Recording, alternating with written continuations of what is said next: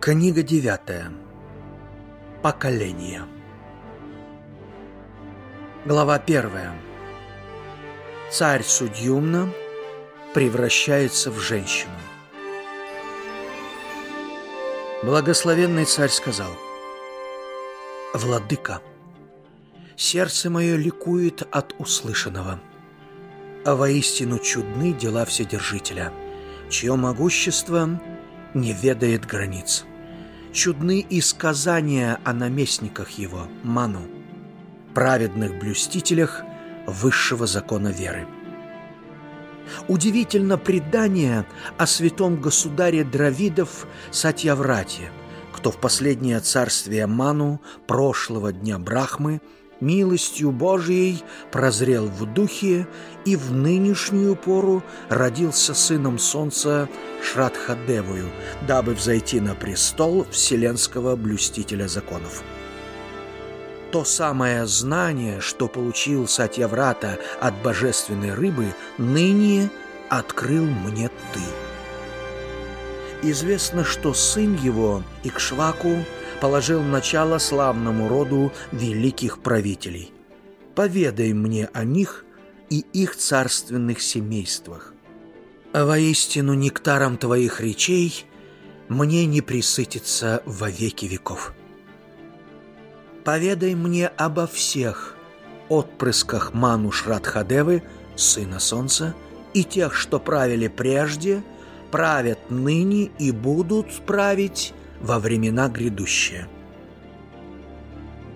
«Досточтимый Сута сказал». Выслушав просьбу Парикшита, Шука, совершенный знаток Высшего Завета, отвечал смиренному государю в собрании почтенных мудрецов. Блаженный Шука сказал, «О сокрушитель врагов! Я, конечно, поведаю тебе родословную нынешнего Ману, но лишь прямых его потомков. Ибо, чтобы перечислить всех отпрысков блюстителя закона Божьего, мне не хватит и столетий. Итак, Господь Вездесущий пребывает в сердце каждой живой твари независимо от облика последней. Он был, есть и пребудет вечно, до и после сотворения зримого разнообразия. Пред возникновением образов жизни из пупа Вседержителя Вишну вырос золотой лотос, в середине коего появился четырехликий творец Брахма. Из ума Брахмы появился первый пророк Маричи – семенем которого в лоне дочери царствующего патриарха Дакши был зачат мудрец Кашьяпа. От Кашьяпы произошли нынешние боги. В их числе и бог солнца Вивасван, который породил в лоне жены своей Самги нынешнего Ману Шрадхадеву у стойкого духом Шрадхадевы от жены его Шрадхи родилось десять сыновей, коим дали имена Икшваку, Нрига, Шарьяти, Дишта, Тхришта, Каруша, Наришьянта, Пришатхра, Напхага и Кави. Однако долгое время у Шрадхадевы со Шрадхаю не было детей – что очень печалило добродетельных супругов. Дабы утешить царственную чету, мудрец Васиштха распорядился совершить для них жертвоприношение в честь богов Митры и Варуны. В преддверии таинства Шрадха, которая точно подвижница, питалась единственным молоком – смиренно просила главного священника благословить ее рождением дочери. И когда жрец вознес ковш с маслом над жертвенным пламенем, дабы свершить воздаяние божествам, первосвященник пометуя о просьбе государини, добавил к заклинанию особое слово, указующее на женскую природу. Ману, который затевал жертвоприношение для того лишь, чтобы иметь наследника мужеского рода, весьма огорчился, увидев новорожденную дочь, и в недоумении обратился к Васиштхе. «Господин мой, ты слывешь мужем ученым, постигшим многие премудрости вет. Почему же таинство, затеянное тобою, ныне не увенчалось успехом? Уже ли подвижника, коему нет равных в свете, может коснуться скверно порока? Уже ли слово просветленного в истине может оказаться ложью?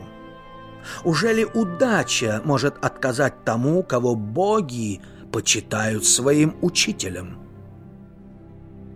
Досточтимый патриарх Васиштха понял, что жрец и первосвященник во время жертвоприношения действовали врознь и ответствовал царственному отпрыску бога солнца.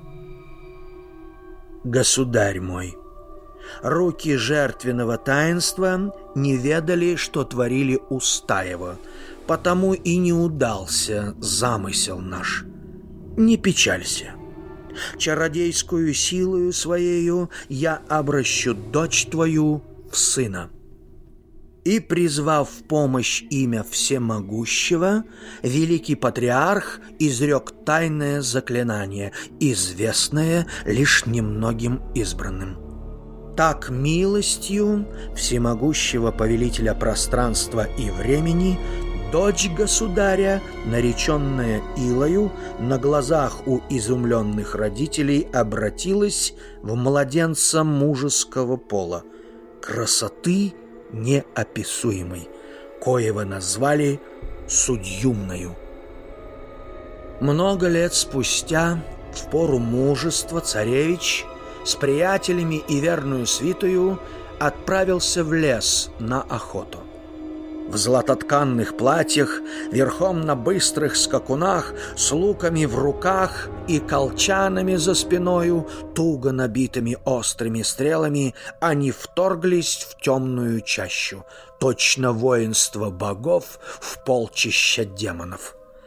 Преследуя диких зверей, охотники не заметили, как оказались в северной, девственной части леса, что примыкает к самому подножью горы Меру, где Всеблагой Шива предается любовным ласкам супругою своею Умою. Едва ступив в пределы заколдованного леса, Судьюмна, прославленный сокрушитель врагов, превратился в женщину, а конь его в кобылу. Сопровождающие его друзья с вельможами тоже поменяли пол свой на женский, потому мрачные и посрамленные, потупив взоры к земле, старались не смотреть друг на друга. Царь Парикшит спросил, «О, учитель, почему место это оказалось заколдованным. Кто наложил на него заклятие столь необычное? Блаженный Шука отвечал. «Государь мой, это приключилось еще в глубокой древности. Однажды святые подвижники, мужи праведные и просветленные, собрались в лесу том, со всего света, дабы выразить почтение великому владыке неиссякаемой природы, Господу Шиве. Застигнутая обнаженной, целомудренная супруга Всеблагого, смущенно прикрыв грудь, поднялась с колен своего господина и поспешно удалилась в лесную чащобу а умудренные мужи, дабы не омрачать любовных забав владыки и его госпожи, отвратили лица свои от божественной читы и направились в святилище древних подвижников Нары и Нараяны. Тогда, дабы утешить любимую свою половину, Всеблагой заверил ее, что отныне всякое существо мужеского пола, вторгшееся в их чертоги, немедленно обратится в женщину. С той поры ни один муж не приступал границ заколдованного леса, и даже животные самцы не смели вторгаться в личные пределы Шивы. Первым, кто нарушил это заклятие, был царевич Судьюмна со своей свитою. Увидав праздную деву в окружении прелестных подруг, доблестный Будха, сын Луны, воспылал к ней любовную страстью. Не в силах противостоять пылкому воздыхателю, красавица приняла его в свои объятия, и от союза их родился мальчик, которого нарекли Пуруравою. Следующие мужи говорят, что сын Ману чрезвычайно тяготился положением женщины – потому однажды обратился за помощью к их семейному учителю Васиштхе. Дабы помочь горю юного царевича, премудрый пророк устроил жертвоприношение в честь Всеблагого Шивы, умоляя его снять ужасное заклятие. Господь Шива – известный своей отзывчивостью к просьбам кротких и смиренных, согласился отменить заклятие в отношении царевича Судьюмны. «Да будет так», — молвил Всеблагой.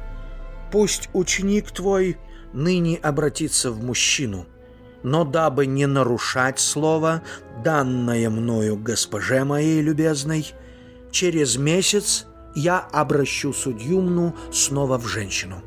И будет он, покуда правит миром, то мужчиной, то женщиной. Так, милостью учителя и с дозволения Всеблагого Владыки царевич Судьюмна вновь обрел мужское обличие – Впрочем, по прошествии лунного месяца он снова обратился в женщину, дабы вернуться в объятия сына Луны. С тех пор, даже в бытность государем Земли, каждый месяц менял он пол свой на противоположный, что весьма удручало его подданных. От союза с сыном Луны у Судьюмны родилось три добродетельных сына, нареченных Уткалою, Гаей и Вималою, которые, возмужав, получили во владение южные уделы отцовского царства. Уже в преклонном возрасте государь всей земли Судьюмна передал царство свое старшему сыну Пурураве – а сам отшельником удалился в лес.